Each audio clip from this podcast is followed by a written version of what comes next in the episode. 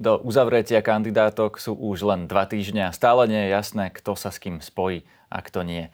Spojenie strán Modrý a Most Hit dnes v štúdiu reprezentuje Mikuláš Zurinda. Dobrý deň. Dobrý deň, prajem.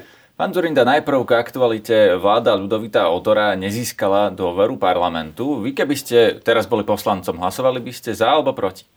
Skôr za. Skôr za. Jednak je mi pán Odor blízky myslením Neraz som s ním konzultoval otázky, by som povedal, expanzívnej eh, monetárnej politiky centrálnej banky vo Francúzsku. Keď som tomu nerozumel, on má dar. Nielen rozumieť, ale aj vysvetliť. No a je tam kopu solidných ministrov. Ja sa domnievam, že ten eh, program zostavili s, s tou najlepšou vôľou. Takže keby som, keď zavriem oči a predstavím si, že tam sedím, asi by som ten gombík zatlačil. Za. Nemala sa pani prezidentka pokúsiť zostaviť tú vládu s podporou tých eh, parlamentných stran, pretože ona ju zostavila vlastne z nejakých svojich kandidátov. Eh, mnohé tie strany hovoria, že keby nás bola oslovila, aj my by sme sa mohli podieľať eh, na tom zostavovaní, lebo aj to sú modely úradníckých vlád, že teda aspoň tých ľudí spolu vyberajú parlamentné strany, tak by mala tá vláda väčšiu šancu na úspech. No, a, a, nechcem ísť ľahkým tónom k takýmto otázkam, pretože keď som šiel ľahkým tónom, tak by som mohol povedať, že na čo sa rozprávať s Ficom. Ale keby, keď nechcem ísť populisticky a ľahkým tónom, tak poviem, že, na takú otázku sa odpoveda ťažko, lebo prosto pani prezidentka sa ocitla v nejakej situácii. Uh, ocitla sa v situácii, keď sa jej niecelkom podarilo, hoci uh, ja som pripravený voliť, ale sa aj nepodarilo dosiahnuť to, čo sa zrejme od hlavy štátu očakáva. Istý e, všeobecnejší rešpekt. A keďže si zrejme toho bola vedomá, že stratí tie dve hodiny s Ficom podaromne, možno aj s Pelegrinim, tak rezignovala na to. Ale teraz odpoviem trošku učebnicovo a trošku ako by to asi malo vyzerať v optimálnom e, spôsobe, v optimálnom režime, tak samozrejme, že áno. Keby sme mali prezidenta, ktorému sa podarí stať sa takou všeobecnejšie rešpektovanou autoritou ala Steinmeier v Nemecku, alebo u nás niekedy Havel, alebo možno aj van der Balen v Rakúsku, tak samozrejme, že to urobiť takýto prezident by mal. Dá mal sa by sa... To, prepačte, dá sa vôbec v slovenskej spoločnosti, ktorá je tak rozdelená, byť takou rešpektovanou autoritou, aby vás rešpektovali aj voliči Smeru, aj voliči Ehm, ja neviem, Igora Matoviča a mnohých tých ďalších strán, ktoré sú už naozaj medzi sebou e, veľmi znepriateľné? Ťažká otázka. Malo by sa to dať. Malo by sa to dať. Človek, ktorý sa uchádza o takúto funkciu, e, by mal premýšľať, čo túto funkciu robí takou, akou je. E, prezident v slovenských pomeroch, v nemeckých pomeroch, v rakúskych pomeroch, v českých pomeroch nie je exekutívna funkcia. Nemôže rozhodovať, či postavíme rásochy alebo nemocnicu v Martine. Nemá veľa peňazí, má peňazí na svoj, na svoj úrad, ale má niečo, čo iní nemajú. Má slovo, môže vystúpiť vo verejných médiách, v parlamente. To slovo je obrovská zbraň. No a ak, ak si toto človek uvedomí, že nemal by sa snažiť veľmi zasahovať do exekutívy, ale mal by sa pokúšať tej spoločnosti e, vtesnať nejakú líniu, tak potom si myslím, že takýto človek môže uspieť. Teraz má v zásade prezidentka svoju vládu, lebo tým, že parlament sa vlastne vzdal tej kontroly nad tou vládou, sa k tej vláde neprihlásil, tak ju má v rukách plne len prezidentka. Vy by ste chceli byť v pozícii premiéra Ludovita Odora, ktorý vlastne teda nemá, kontro- nemá e, podporu v parlamente a kontroluje ho prezidentka? Tak zase sa pokúsim o úprimnú odpoveď. Prečo nie? Prečo nie? To je výzva. To je šarmantná pozícia, keď musíte manévrovať, musíte si byť vedomí toho, čo ešte sa patrí urobiť, čo sa urobiť nepatrí. Je to, je to misia, na ktorú sa pán Odor podolal, podujal. A ja si to vážim a myslím si, že aj má na to, aby to zvládol. Len opäť, nemali by sme mať nereálne očakávania. Nemali by sme si míliť e, príklon. Viete, aj inteligentní ľudia mi povedia, do frasa, tak prečo len odborníci nevládnu? Však ho tam nechajme aj po tých ďalších voľbách. No ono, ono, viete, človek k tomu sklzne, keď zrazu máme premiéra, ktorý sa vie vyjadriť, ktorý má dobré ekonomické zázemie, no len žiaľ, nemáme vládu, ktorá by mala jasné politické priority, pretože tí politici neprešli voľbami. Nevedia, aké priority majú občania. Nevedia, aký segment majú priorizovať. V tomto slova zmysle je to misia ťažká, ale znova zopakujem aj vzhľadom na to, ako poznám iných ministrov, ktorí tam sú a viem, že majú ohromné životné skúsenosti, že rozumejú tomuto poslaniu, že sú úradníckou vládou. Ja si myslím, že to odor zvládnuť môže len opäť, opäť a opäť. Nesmieme očakávať, že on robí poriadok v nemocniciach. Nemôžeme očakávať, že on za jeden deň, za dva dní vyrieši problémy v školstve, že zraz budú naše deti najmudrejšie v Európe. Vy ste už spomenuli, že by ste volili e, pani prezidentku Zuzanu Čaputovú, keby znova kandidovala. Ona sa možno e, chystá oznámiť to rozhodnutie čoskoro. Aké jej rozhodnutie by ste si želali? Aby kandidovala alebo nie? A skôr by som povedal, že áno. Nebýva môjim zvykom sa pokúšať vteľovať do kože niekoho iného, ale myslím si, že v takýchto reláciách sa pýtate celkom prirodzene a je to také ľudské. No, asi by som sa skôr potešil, keby sa tak rozhodla. Napriek tomu, že ste naznačili, že nie je všeobecne, e, teda všetkými rešpektovanou autoritou? No tak nájdete mi ideálneho prezidenta. Sám ste povedali pred chvíľočkou, že na Slovensku je to dosť veľký rébus. Niektoré veci sa mi veľmi páčia na nej, niektoré sa mi trochu páčia. Vedel by som pokritizovať aj iné jej momenty, ale v konečnom dôsledku, keď to všetko zhrniem a počiarknem, ak by som chcel byť zlý, tak poviem, že nemáme sa za čo hambiť, ako máme prezidentku, ale ja nechcem byť taký zlý, poviem, že máme naozaj prezidentku, ktorá nám robí dobré meno. Keby sa náhodou rozhodla nekandidovať, e, vy osobne nemáte prezidentské ambície? A pýtam sa to aj vo svetle toho, že vaši iní súčasníci v susednom Česku, pán Klaus a pán Zeman, už túto cestu absolvovali. Som veľmi mladý. Ste sa nezasmiali. Čo je dobré. Nie, nemám, nemám. Mňa to nikdy nejako nelákalo. Ja som človek, ktorý v minulosti dosť polarizoval. S pánom Mečiarom to tak prosto muselo byť. Možno polarizujem dodnes, ale hlavne v sebe to necítim. Ja som človek akcie, rád sa rozhodujem. Ja sa rád rozhodujem. Nebojím sa rozhodnúť. Myslím si, že hm, dokážem vidieť priority. A to všetko sú, by som povedal, vlastnosti, ktoré ma skôr ťahajú k tej výkonnej, exekutívnej pozícii. No aby ste sa tam dostali, musíte uspieť v, pre, v tých parlamentných voľbách eh, najbližších. Eh, a tam to zatiaľ preferenčne tak nevyzerá a možno, že je to aj preto, že súťažíte o podobného voliča s inými menšími, pravicovými, možno konzervatívnymi stranami, ktoré sa vlastne s vami ešte nespojili, ani teda vy s nimi. Um, príde k tomu ešte? Máte na to asi dva týždne, kým uh, bude potrebné odovzdať kandidátky, tak uh, ešte sa s niekým spojíte? Najprv, ak dovolíte k tej prvej e, časti vašej otázky, alebo k tomu návestiu, že tie preferencie nie sú také, aké sú. No, nezabúdajte, že 6. marca sme sa rozhodli zbierať podpisy. To je malý zázrak, že za 3 mesiace máme štruktúry máme hotový volebný program. To je taký malý zázrak. Ľudia sa ma často pýtajú, aj moji fanúšikovia aj včera, nepoznáme tých mladých. No začali sme ich promovať. Urobím všetko preto, aby ľudia zistili, akých silných ľudí mám okolo seba. Pripravených. V parlamente na 100% vo vlá- do vlády, niektorí z nich už aj teraz. Toľko k vašmu návestiu. A predsa len máme ešte nejaký čas, aby sme sa ľuďom e, viac predstavili a tú značku dostali do povedomia. No a teraz tej vašej druhej otázke. No dátum je už pomerne vysoký. Opäť sa nám podaril malinký zázrak, že sme našli cestu k sebe s mostom Híd. Ja sa tomu nesmierne teším, lebo je to spojenstvo prirodzené. No a teraz sa ma pýtate na to, čo sa dá urobiť ešte v tých dvoch týždňoch. No dá sa urobiť jediné, že sa kto si k niekomu pridá k niekomu alebo pod dážnik niekoho, ktorý ten dážnik má. No my ho máme, most, hit modrý. Majú ho demokrati, má ho žolt Šimon a tu by som asi ten výpočet aj pomaličky skončil. Čiže tu niekde sa ešte možno hýbať dá, ale e, jednu vec nesmiem urobiť, pán Hanák, aj keď vo vašej relácii sa cítim dobre a to je, aby som verejne hovoril o tom, čo sa v týchto hodinách a dňoch deje.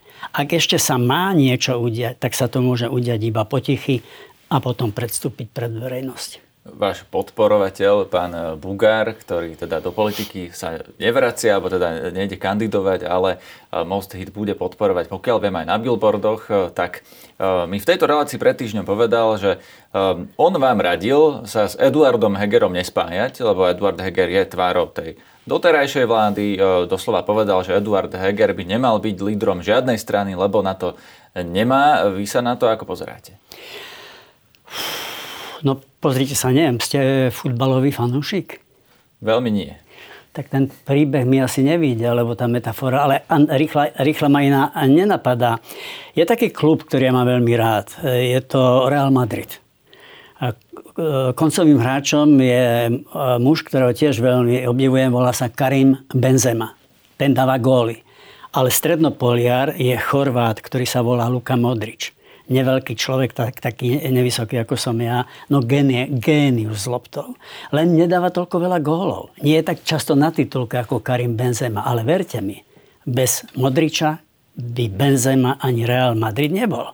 A vy už asi tušíte, kam smerujem. No, neviem, ktorý z nich e, ste vy a ktorý z nich je Eduard Heger, ale a to musíte vedieť. ani žiadny. A to musíte vedieť. Pochopili ste tú metaforu. kto z vás dáva góly? Lebo v tých preskumoch verejnej mienky to vyzerá, že zatiaľ ani jeden z vás. Však ešte som nebol na ihrisku. Alebo som bol na ihrisku, takže vy si to ani nepamätáte. Vy si nepamätáte, koľko gólov som dal medzi 98 a 2006? keď už sme pri tom, majú uh, niekedy po kariére. A niekedy sa vracajú, viete, teraz som Hortovi starému napísal Milanovi kamarátovi, že bol taký hokejista Gordy Howe, ktorý sa rozlúčil s kariérou, keď mal 43 a potom so svojimi dvoma synmi hral v profesionálnej hokejovej lige v prvom útoku. Čiže ono, Henry Kissinger mal teraz 100 rokov, čítajte jeho rozhovory, aký to je svieži človek. Čiže s tým vekom by som narábal opatrne. Ja som nechcel operovať s vekom, e, samozrejme. Tak e, skúsme sa vrátiť e, k tej téme, že či Eduarda Hegera vnímate ako človeka, ktorý ešte môže viesť tú kandidátku, alebo by ste možno s ním išli do toho spojenia Napríklad pod podmienkou, že on nebude lídrom, či si viete niečo takéto predstaviť. Či je to pre vás dôležitá otázka, alebo jednoducho, e, kto je teda na prvom alebo na druhom mieste, nie je až také dôležité? Nie všetko vám poviem, pretože by som si kazil hru. Alebo teda by som nerobil dobre samotnej veci. Ak dobrou vecou je ešte prípadne nejaké užšie spojenstvo pred uh, volebné. Ale pri, odpoviem vám priamejšie na, tú, na to prvé. No prosto aj tou metaforou futbalovou som chcel naznačiť, že pán Heger nemá výbavu na lídra. Nehodí sa na to. Mal som s ním niekoľko veľmi osobných rozhovorov, pekných rozhovorov. Myslím si, že to je dobrý človek a, a svoje miesto v politike má. Ale na to, na čo sa podujal po Matovičovi, na to sa prosto nehodí. A aj preto vedia priatelia u demokratov, že my do ich autobusu prosto nemôžeme, nemôžeme nastúpiť. Ak je pravdou to, čo pán Heger sám povedal, že doviedli Slovensko do chaosu, No ako môžem tých 60-70 mojich silných, nových, mladých do, do, do toho autobusu posadiť? Ta, tam je ten problém. Dokážem si predstaviť, že povedzme ľudia, ktorí sa osvedčili na svojich pozíciách a možno aj celé, celé formácie by sa mohli pridať k niekomu, kto prosto s tým chaosom spájaný nie je. Tam mieril podľa mňa Béla Bugár. Čiže oni by sa mohli pridať do toho vášho autobusu, ale nie vy do toho ich? Napríklad. Napríklad čítate celkom dobre to, čo hovorím. Snažím sa vás počúvať. Ešte som počúval aj Žolta Šimona, ktorý hovoril, a vy ste to tiež hovorili v niektorej relácii, že ste spolu telefonovali a e, že ste si vlastne povedali, že keď e, to nebude vyzerať na nejaké veľké víťazstvo jedného alebo druhého, e, že sa vlastne, že budete klopať jeden druhému na dvere, tak ako to vyzerá so Žoltom Šimonom? Pretože opäť máme na to dva týždne. Nepoviem vám. Poviem vám len to, že sa rozprávame. Poviem vám len toľko, že bol to minister mojej druhej vláde. Nemám žiadnu výhradu k jeho fungovaniu. Myslím si, že on o mne nemá dôvod hovoriť zle.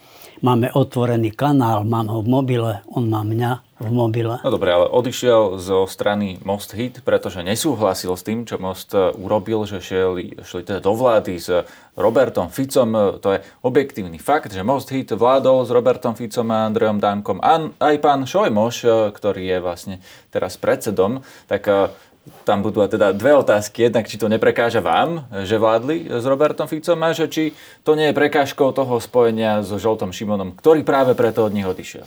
Na tú druhú neviem. To musí musia vydiskutovať Láslo Šojmoš a Žoltý e, Šimon, to neviem zhodnotiť celkom, ale nemám ten pocit.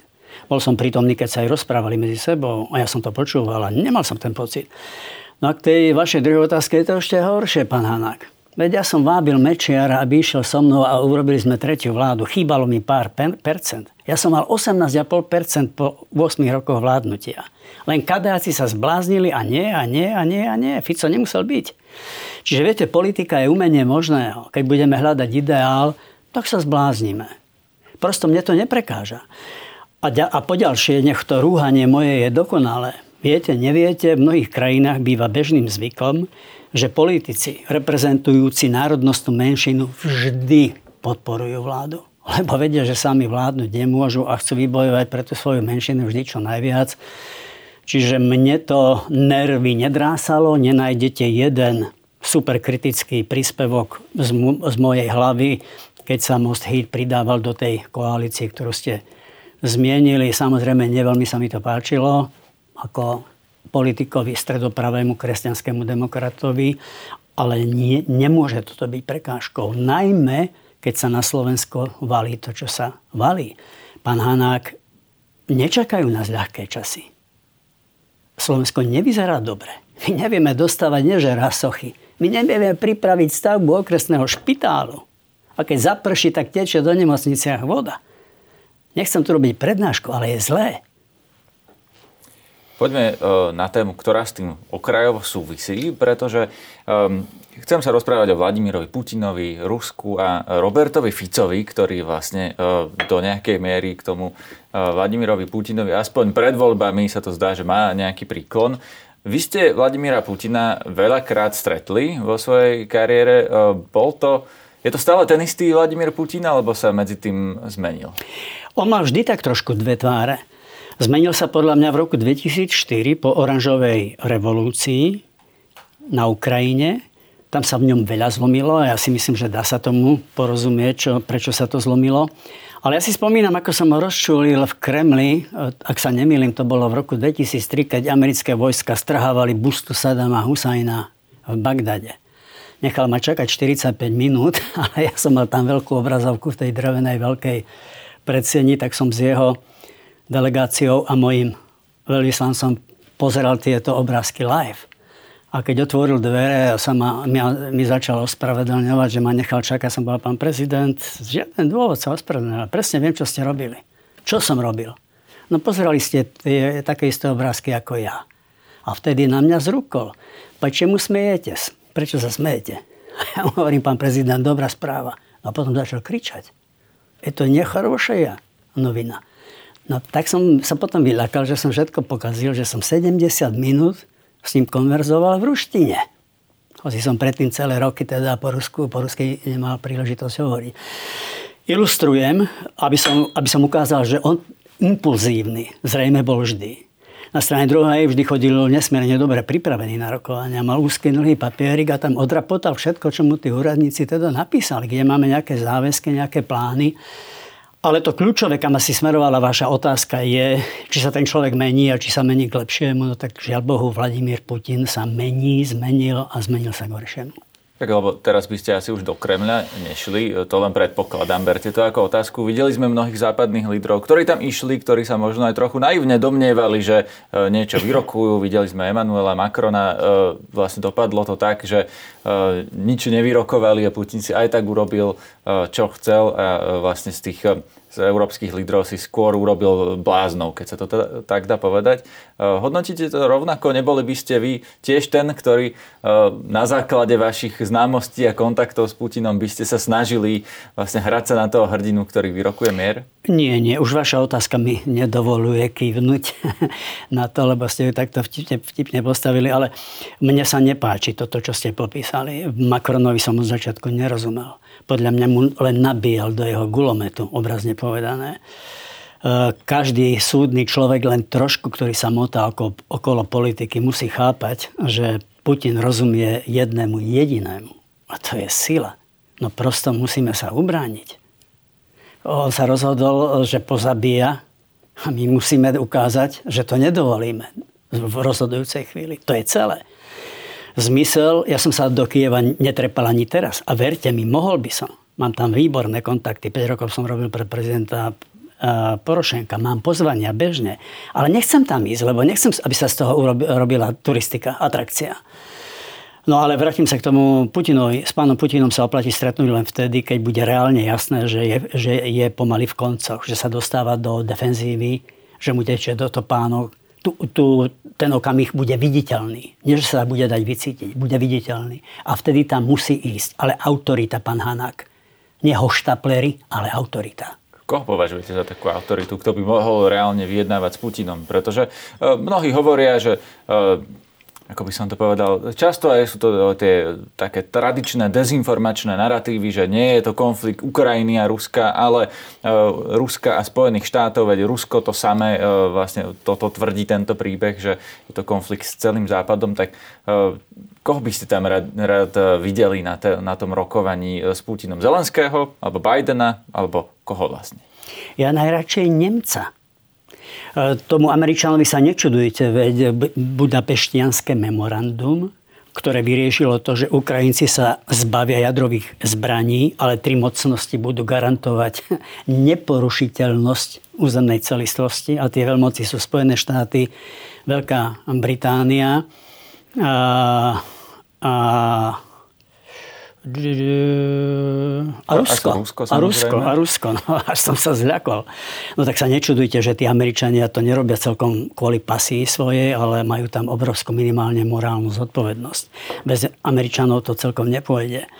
No ale ja by som tam najradšej videl Nemca. Z viacerých dôvodov.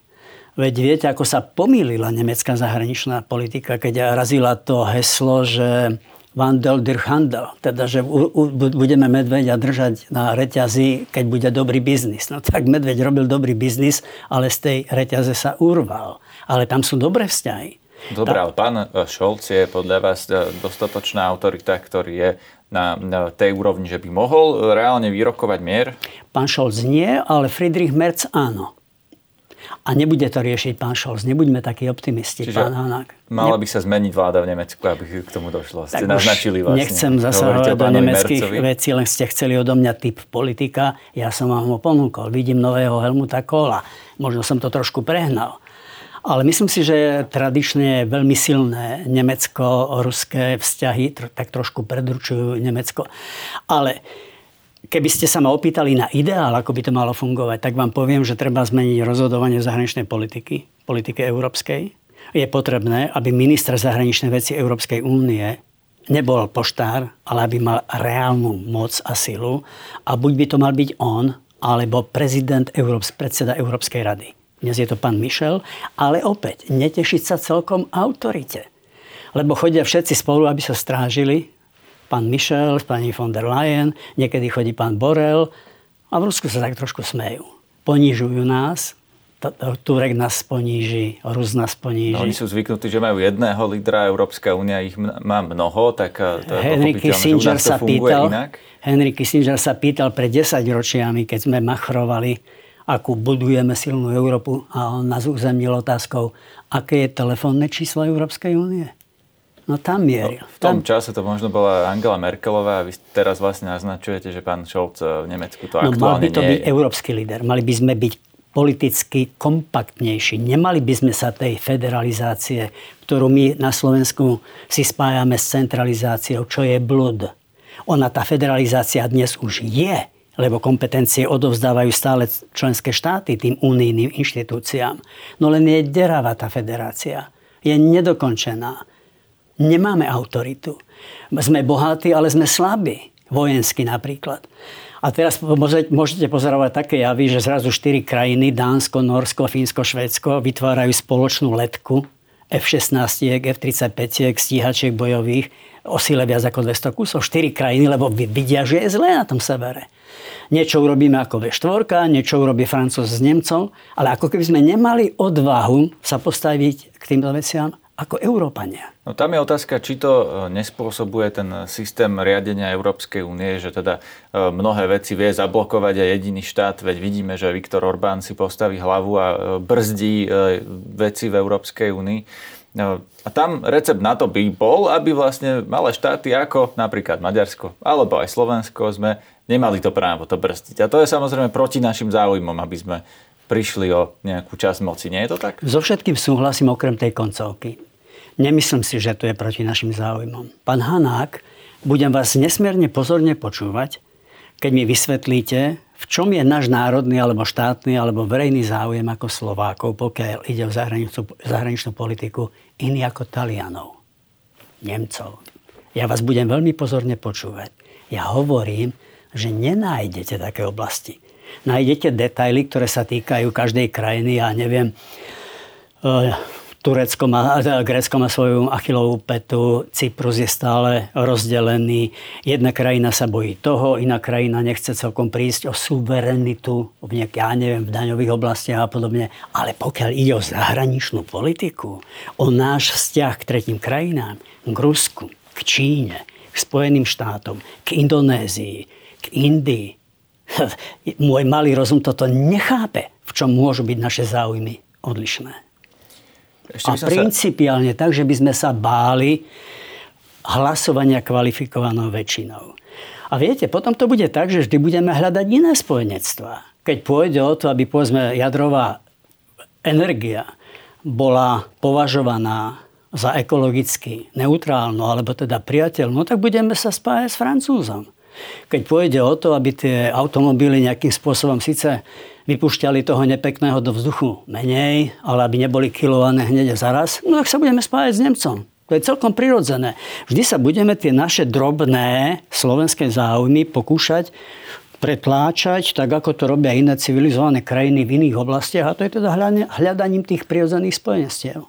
Uchopila podľa vás eh, Hegerová vláda a predtým Matovičová vláda tú zahraničnú politiku eh, správne? A teraz nemyslím len to, čo reálne v nej vykonala, ale aj jej komunikáciu na vonok, keď toľko ľudí na Slovensku tomu neverí, že eh, to, tomu, čo oni hovoria, že by sme mali pomáhať Ukrajine?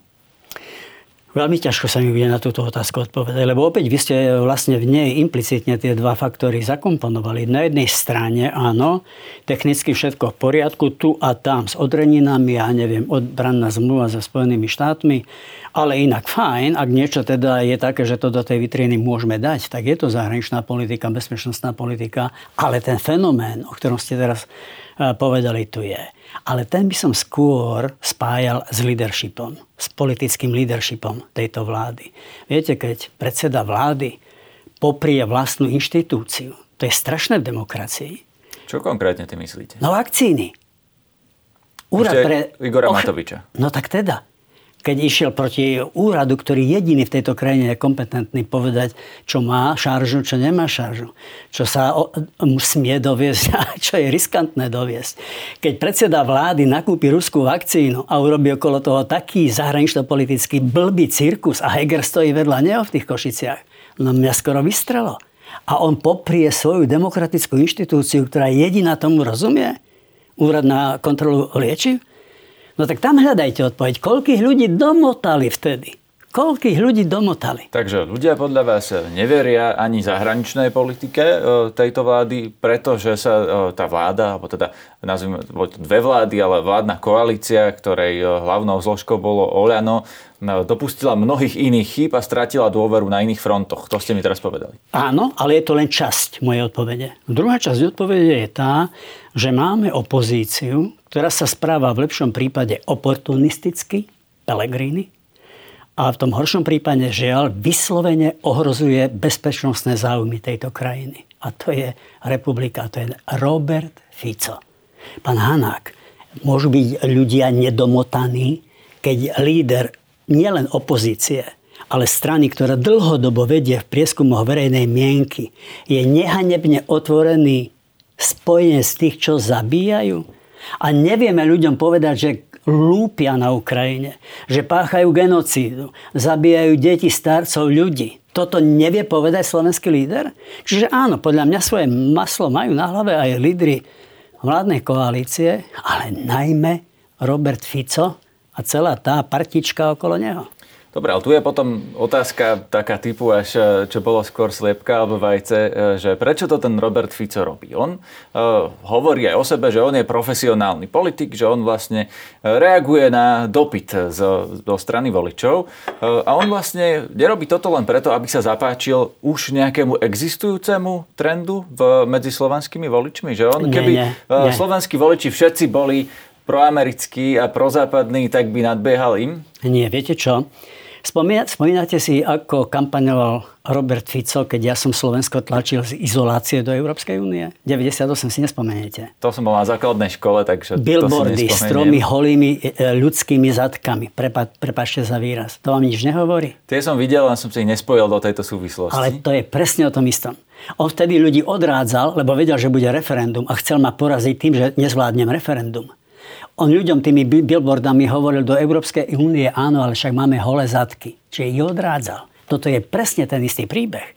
On zneužíva elementárnu, normálnu emóciu, ktorá je aj vo mne. Pán Hanák, chcete vojnu alebo mier? No tak eh, Samozrejme, že tá odpoveď je miera, no. ale samozrejme, že ten kontext je no. taký široký, že... No, ale, ale sme doma, povedzte mi... Áno, väčšina sa... ľudí ne, nepríde na to, že ten kontext je širší. A hlavne, že, že mier môže byť iba vtedy, keď je udržateľný a bude udržateľný, keď Lupič vráti ukradnutú roľu. Toto prosto je, ľuďom, ľuďom treba takto povedať. Mier, alebo e, náhodou Fico nenahovára Ukrajinu, aby rezignovala? aby agresor vykrútil krky celej krajine? To je hrozné, čo robí Fico. To je presne to isté ako tie holé zadky. Vtedy ľuďom hovoril, nechoďte do referenda, však máme holé zadky v tej Európe, sa stratíme. Nás prevalcuje Európska únia. Toto hovoril tým billboardom. A dnes hovorí ľuďom, viete čo, keď nebudú kanóny z Dubnice, keď nebudú naše migy, keď nedostane jediný patron Ukrajina, a bude pokoj. No však bude ale akurát, že v celej Ukrajine agresor vykrutí krk a ukradne jej nie tretinu role, ale celú rolu. To, toto chceme v Európe, takéto precedensy? Čo keď príde na slovenskú roľu silnejší lupič a ukradne nám tretinu našej role? A potom budeme kričať, chceme mier? Áno, ja sa toto pýtam e, ľudí opakovane, že e, ktorú časť Slovenska by teda obetovali, keď, e, keby sme boli v tej istej situácii to je, ako... To je chválihodné, keď sa toto pýtate. Ako Ukrajina Áno. a väčšinou nedostanem na to odpoveď, lebo tí ľudia mi tvrdia, že v tej situácii nie sme, že to je konflikt niekoho ale, iného ako nás. Ale však je to za humnami. Viete, to je za humnami. Choďte do Michaloviec, do Sečoviec, do Sniny, však to je tu. Tá čižma agresívna môže byť na našich hraniciach. Toto nám nedochádza? Keď dneska lifruje Putin jadrové zbranie do Bieloruska a keď vypočujeme Fica a všetci to vzdáme a Ukrajina klakne, nebudú jadrové zbranie 100 km od Sniny? To je Ficovi jedno? Nemáme s Ruskou čižmou nejakú skúsenosť? Nie s Ruskou, kremelskou. Viacerí ľudia, akože zaznieva to od vašich kritikov celé tie roky, e, vám kladú e, za e, vinu, alebo teda minimálne vám pripomínajú spolu zodpovednosť za iné vojenské operácie v minulosti. A chcem sa vás opýtať na tri z nich, mám ich tu v odrážkach, či boli niektoré z vás, niektoré z nich podľa vás chybou. Tak najprv tá výhrada zaznieva, že ste povolili prelety NATO na bombardovanie Srbska. Bolo to podľa vás chyba alebo nie? Nebola to chyba. Nebola to chyba najmä z toho dôvodu, že v Kosove prebiehala genocída. Ja som mal obrázky z informačných zdrojov, mal som obrázky informácie z otvorených zdrojov. Prosto umierali starci v nemocniciach, zabíjane boli deti. Miloševič hral šialenú hru s, s nami, so západnými spojencami. Takto to do nekonečna nemohlo pokračovať, že by boli srbskí vojaci vyhľadili Kosovo. To prosto sa nejde. To sa nedá na, na, to, na to na pozerať. Čiže morálne som vždy cítil, že to je potrebné urobiť. Myslím to, že e, som urobil dobre, o tom svedčí aj fakt, že o niekoľko rokov ma pozvala srbská vláda, to sa veľmi na Slovensku nevie, ale ja som radil prvej podpredsedničke srbskej vlády až do dňa, keď Srbsko nebolo, bolo pozvané začať rokovať o vstupe do Európskej únie. Veľmi sa o tom na Slovensku nepíše, nehovorí, ale Srbsko nie je kandidátskou, ale rokujúcou krajinou. Pootváralo mnohé kapitoly do toho okamihu, som radil srbskej vláde. Mám v Srbsku medzi vládnúcou elitou veľa priateľov, vrátane pána prezidenta Vučiča. Druhý moment je, že tak ako som sa nebál tohoto rozhodnutia, iní sa ho báli aj u nás doma, tak som sa nebál prísť so zásadným návrhom neuznať Kosovo. Dobre sme urobili, pán Hanák. Ale na to sa už nepýtajú moji neprajníci, kto bol za tým. Pán Hanák, ja som bol za tým. A pozrite sa, čo sa dnes medzi Prištinou a Severnou Mitrovicou deje. Nemali sme toto dovoliť. Američania sa pomýlili v Kosove. Čo ty myslíte, že sa pomýlili? Nemali sme urobiť to, čo iným odmietame. E, Srbsko bolo integrál, Kosovo bolo integrálnou súčasťou jo, teda Srbská Čiernej hory, alebo Srbskej republiky potom. Prosto takto to malo zostať. Aj, aj, aj Albánci v Kosove si mali byť vedomi nie len toho, že Albánci ako národ svoju krajinu majú, Albánsko, ale hlavne, že prosto sú súčasťou federácie. Rozumiem, ale takto. Nechcem sa príliš dlho zastaviť pri uh, téme uh, Srbsko, lebo chcem ísť ďalej. Tak úplne posledná vec k tomu. Neprotirečíte si trochu, keď hovoríte, že Srbi ich tam išli pozabíjať, bola tam genocida a vlastne ten zásah tomu zabránil. A tí ľudia, ktorí mali byť tí zabíjaní, mali zostať s tými vrahmi v rovnakom štáte? No vidíte, presne kvôli tomu som vám to popísal, aby to nebolo také čierno-biele že som blázon, ktorý nemá rád Srbov a, a vidí veci americkou optikou. Som rád, že ste to takto povedali. To si vôbec neprotirečí. Nezabíjali Srby. Bol to jeden bláznivý režim Slobodana Miloševičova. Na Ukrajine nezabíjajú Rusy. Na Ukrajine zabíja bláznivý režim Kremľa Vladimíra Putina. To vôbec si neprotirečí. Som rád, že ste to vyzdvihli. Dobre, posuňme sa ďalej. Uh, Irak, tam uh, mnohí hovoria dodnes, že to tiež uh, nebola veľmi uh, ani legálna uh, invázia, že uh, dokonca som počul názory, že uh, od tej uh, ruskej na Ukrajinu nemá až tak ďaleko. Samozrejme, to, ja tam vidím ten rozdiel, že uh, Američania nešli zobrať uh, a okupovať a trvalo pripojiť uh, k svojmu štátu cudzí štát, ale predsa len to bola agresia voči cudzej krajine. No bola, len tej agresii niečo predchádzalo, pán Hanák. No dokonca klamstvá, nepravdy o tých uh, zbraniach hromadného ničenia. My sme vlastne to ale na to nie je môj prípad. naleteli ale to, a Slovensko ne, ne, sa na tom zúčastnilo. Nenaleteli. Ja som rozhodoval, pán Hanák. Ja som poslal vojakov do Bolo to správne rozhodnutie? Bolo to správne rozhodnutie, pretože režim opäť Sadáma Husajna bol veľmi nebezpečný. Niekde sa islamský štát zrodil. Niekde mal islamský štát politickú, ale aj, aj materiálnu podporu. Prosto tie dvojičky v Amerike a Pentagon poškodený. To sa neurobilo samo, že? 3-4 tisíc ľudí, bezmocné deti, otcovia, rodín. No prosto Amerika reagovať musela z mojich úst nenájdete jeden jediný výrok, že by som bol býval hľadal zbranie hromadného ničenia. Ja som ich nehľadal. Pre mňa to bola otázka morálna, pre mňa to bola otázka, e, že sme súčasťou západného sveta a veľmi dobre si pamätám, ako šialene sa aj Saddam Hussein zahrával s medzinárodným spoločenstvom. Ako bránil návšteve inšpektorov.